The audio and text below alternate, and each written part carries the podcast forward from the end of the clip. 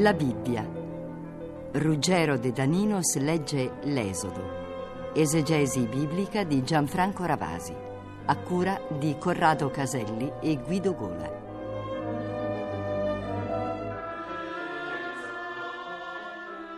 I nostri ascoltatori saranno già abituati, probabilmente, se ci seguono in queste domeniche, saranno abituati ad ascoltare una serie di racconti come sono quelli del libro dell'Esodo, tutti scanditi da scene che si succedono quasi come in una specie di filmato. Queste pagine infatti sono profondamente narrative, come dicono gli studiosi, cioè appartengono ad un genere che conosce anche il gusto della narrazione, per cui il montaggio anche dei quadri succede eh, con una finezza, anche con una certa dinamicità.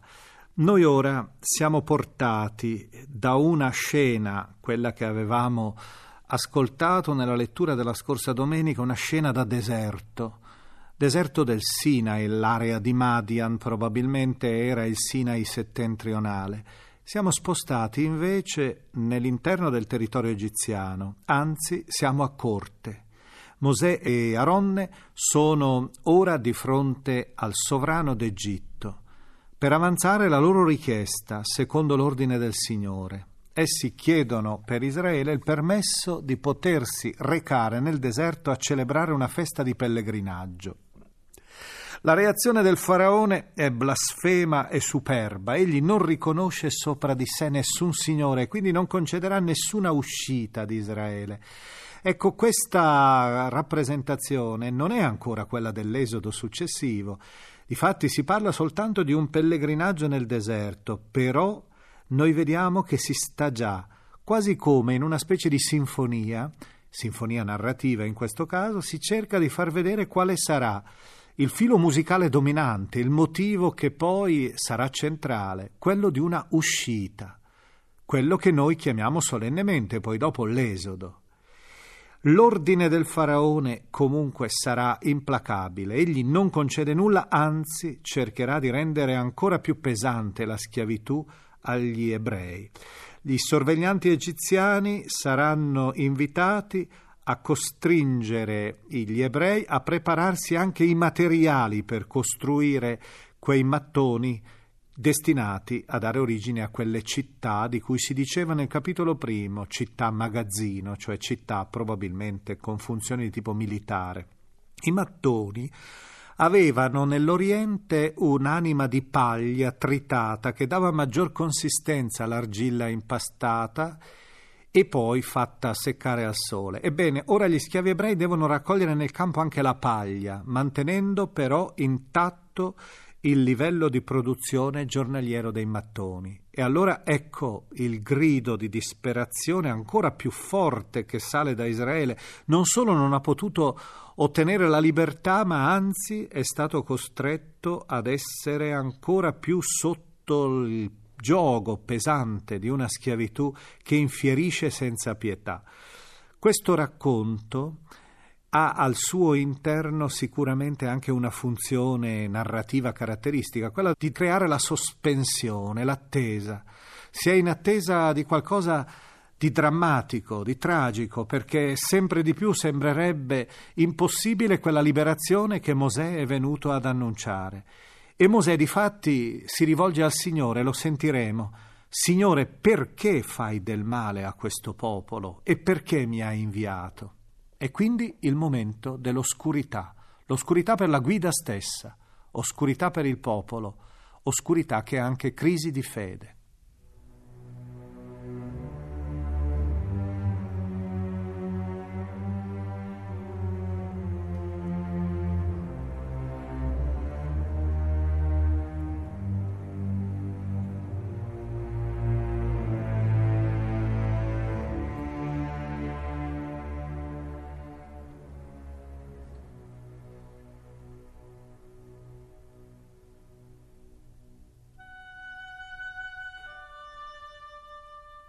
Dopo questo Mosè e Aronne vennero a dire al faraone, Così ha detto il Signore, Dio di Israele, lascia andare il mio popolo a celebrare una festa per me nel deserto.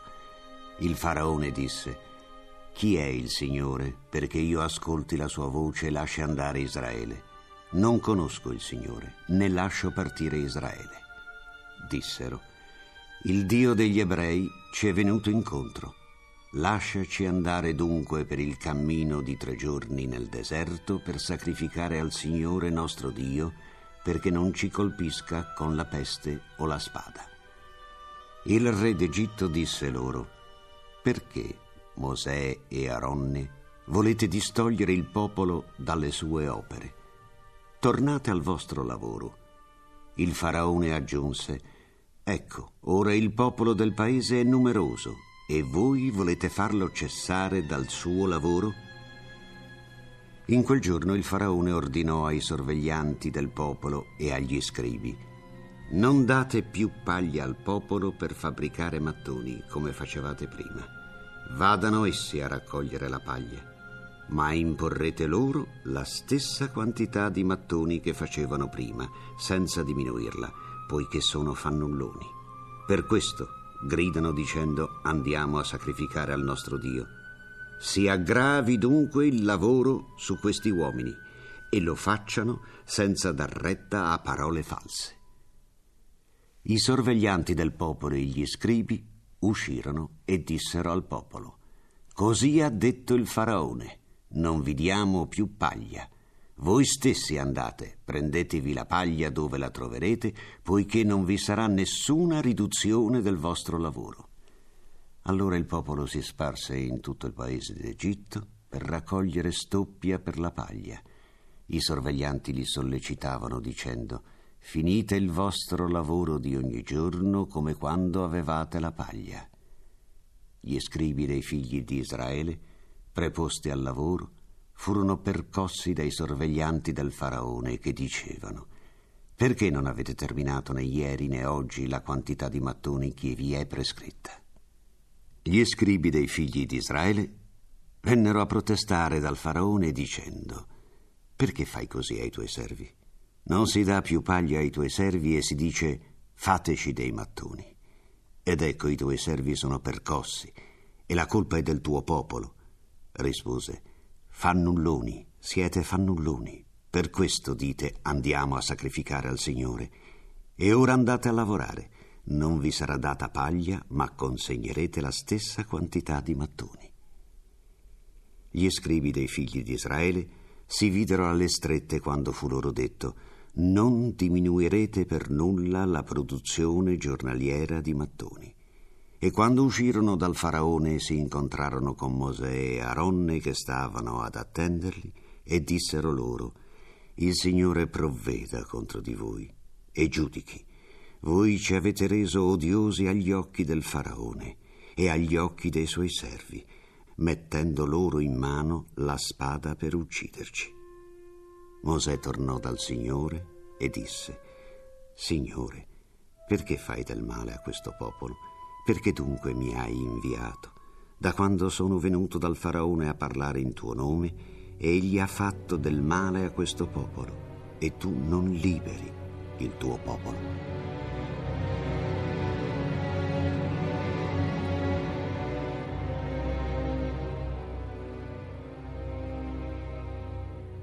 Davanti a noi ora sarà nella lettura il capitolo sesto. A Mosè che si rivolge a Dio perché intervenga nella tragica situazione in cui si trovano gli ebrei, il Signore risponde con una nuova promessa di intervento. E questa promessa di intervento è fatta con un discorso di Dio abbastanza solenne che cerca quasi di gettare un ponte con quel passato che anche noi abbiamo conosciuto, il passato della Genesi, quando il Signore aveva scelto un popolo, aveva scelto una tribù, aveva scelto una comunità che era dispersa per il deserto dell'Oriente, l'aveva fatta diventare una comunità a lui cara, a lui collegata.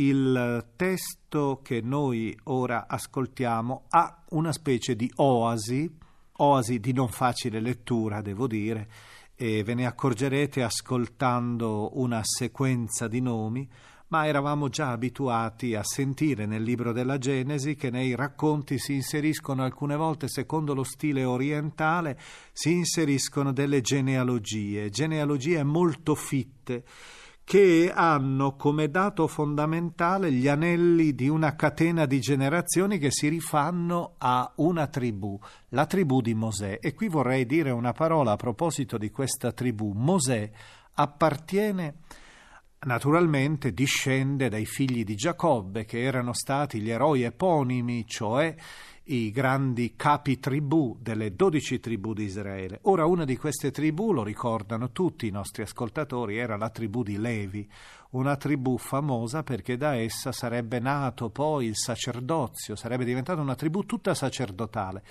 Ebbene, eh, Mosè è di questa tribù, appartiene alla tribù di Levi, con suo fratello Aronne.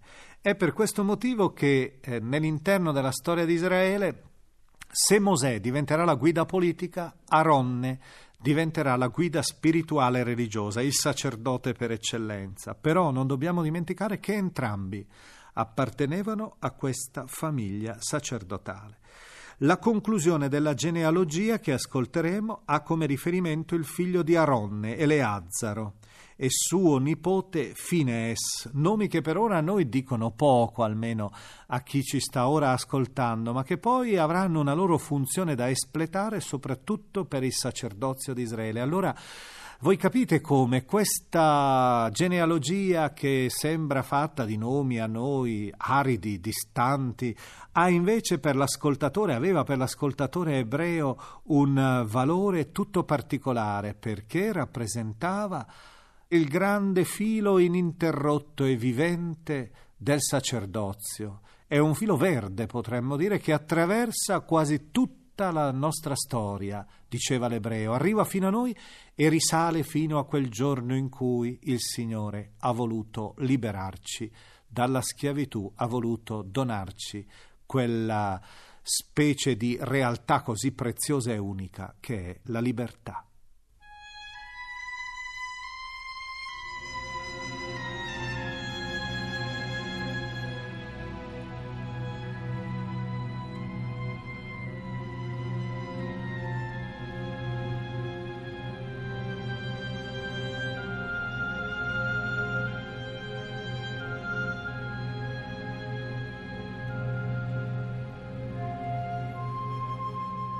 Il Signore disse a Mosè, Ora vedrai che cosa farò al faraone, poiché costretto da una mano forte li lascerà andare, costretto da una mano potente li caccerà dalla sua terra. Dio disse a Mosè, Io sono il Signore, sono apparso ad Abramo, a Isacco e a Giacobbe come Dio onnipotente, ma il mio nome di Signore non l'ho fatto loro conoscere. Ho anche stabilito la mia alleanza con loro per dare ad essi la terra di Canaan, la terra delle loro migrazioni, dove essi soggiornarono come forestieri. Sono ancora io che ho udito il lamento dei figli di Israele che gli egiziani hanno resi schiavi e mi sono ricordato della mia alleanza. Perciò di ai figli di Israele, io sono il Signore. Vi farò uscire dall'oppressione degli egiziani vi libererò dalla loro servitù e vi riscatterò con braccio teso e con grandi castighi. Vi prenderò per me come popolo e sarò per voi Dio. E saprete che io sono il Signore vostro Dio che vi ha fatto uscire dall'oppressione degli egiziani. Vi condurrò alla terra per la quale ho alzato la mia mano, giurando di darla ad Abramo, Isacco e Giacobbe, e ve la darò in eredità. Io, il Signore. Così Mosè parlò ai figli di Israele, ma essi non lo ascoltarono perché ridotti all'estremo per il duro lavoro. Il Signore disse a Mosè, Va a dire al faraone re d'Egitto che mandi via i figli di Israele dal suo paese. Mosè disse davanti al Signore, Ecco, i figli di Israele non mi hanno ascoltato. Come potrà ascoltarmi il faraone? dal momento che sono impacciato a parlare? Il Signore parlò a Mosè e ad Aronne e li mandò dai figli di Israele e dal faraone, re d'Egitto, perché facesse uscire i figli di Israele dalla terra d'Egitto.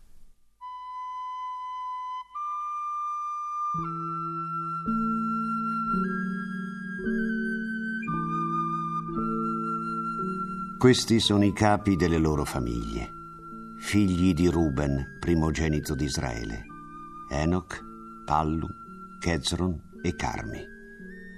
Queste sono le famiglie di Ruben, figli di Simeone, Yemuel, Yamin, Oad, Yachin, Socar e Saul, figlio della Cananea. Queste sono le famiglie di Simeone. Questi sono i nomi dei figli di Levi secondo le loro generazioni. Gerson, Keat e Merari. Gli anni della vita di Levi furono 137. Figli di Gerson, Libni e Simei, secondo le loro famiglie. Figli di Keat, Amram, Isear, Hebron e Uziel. Gli anni della vita di Keat furono 133. Figli di Merari, Macli e Musi. Queste sono le famiglie di Levi secondo le loro generazioni. Amram si prese in moglie Jochebed, sua zia, che gli partorì Aronne e Mosè. Gli anni della vita di Amram furono 137. Figli di Isear, Core, Nefeg e Sicri. Figli di Uziel, Misael, Elsafan e Sitri. Aronne si prese in moglie Elisabetta, figlia di Amminadab, sorella di Nacason, dalla quale ebbe i figli Nadab, Abiu, Eleazzaro e Itamar. Figli di Core, Assir, Elcana e Abiasaf. Queste sono le famiglie dei Coreiti. Eleazzaro, figlio di Aronne, si prese in moglie una delle figlie di Putiel. Egli partorì Finees. Questi sono i capi dei casati dei Leviti, secondo le loro famiglie. Proprio ad Aronne e a Mosè il Signore disse di far uscire i figli di Israele dalla terra d'Egitto, secondo le loro schiere. Furono essi a parlare al faraone re d'Egitto per far uscire i figli di Israele dall'Egitto. Sono Mosè ed Aronne. Il giorno in cui il Signore parlò a Mosè in terra d'Egitto, il Signore disse a Mosè, Io sono il Signore. Riferisci al faraone re d'Egitto tutto quello che io ti dico. Mosè disse davanti al Signore, Ecco, io ho la parola impacciata, e come mi potrebbe ascoltare il faraone?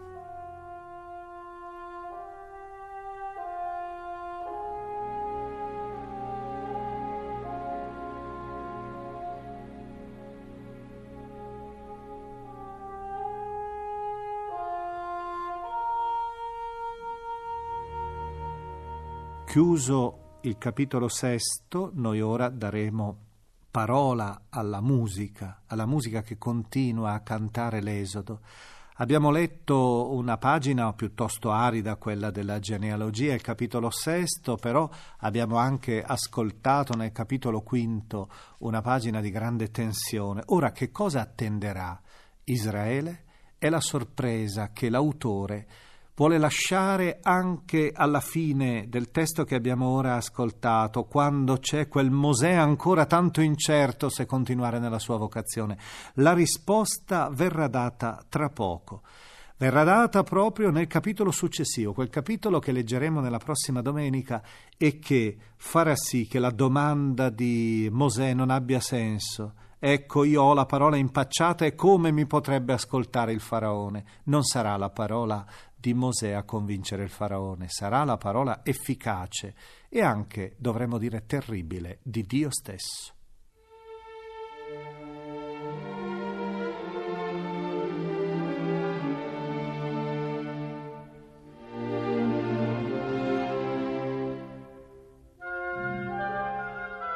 La musica dell'Esodo di Pippo Molino.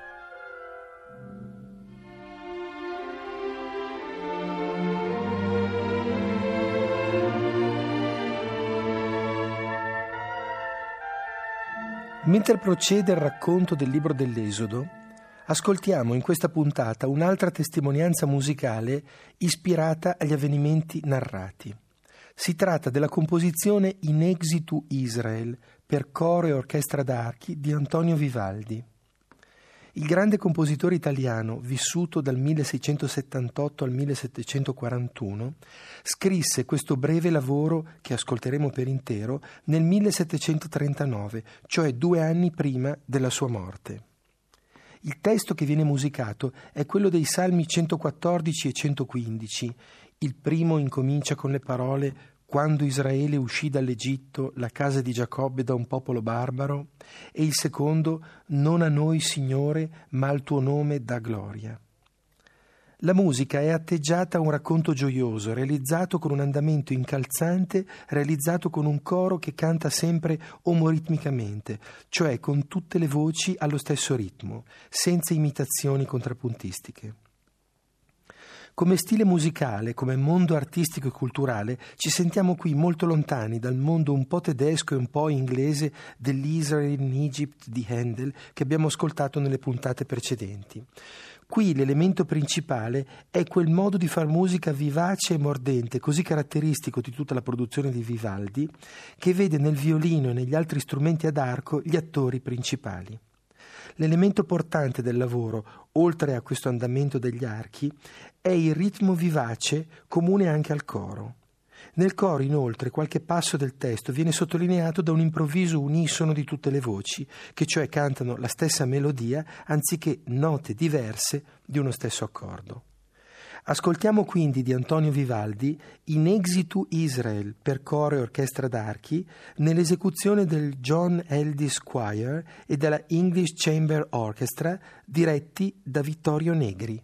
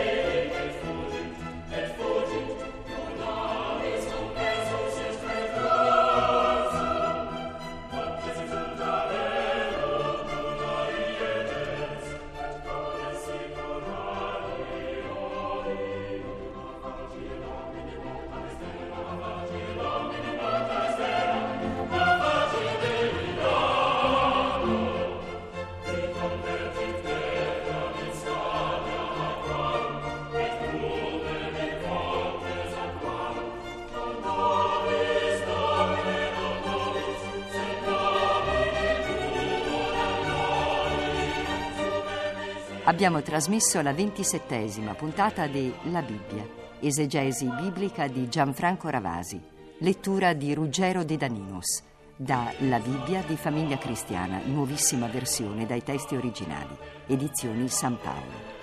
È intervenuto Pippo Molino. Consulente musicale Nicola Pedone. Realizzazione tecnica Bianca Maria Bezzeccheri.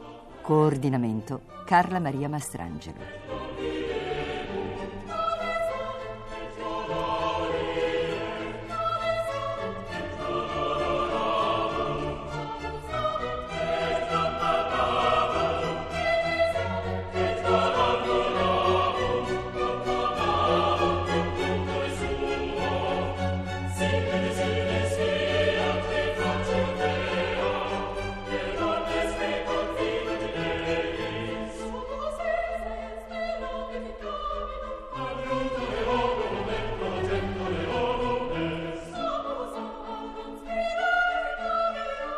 you.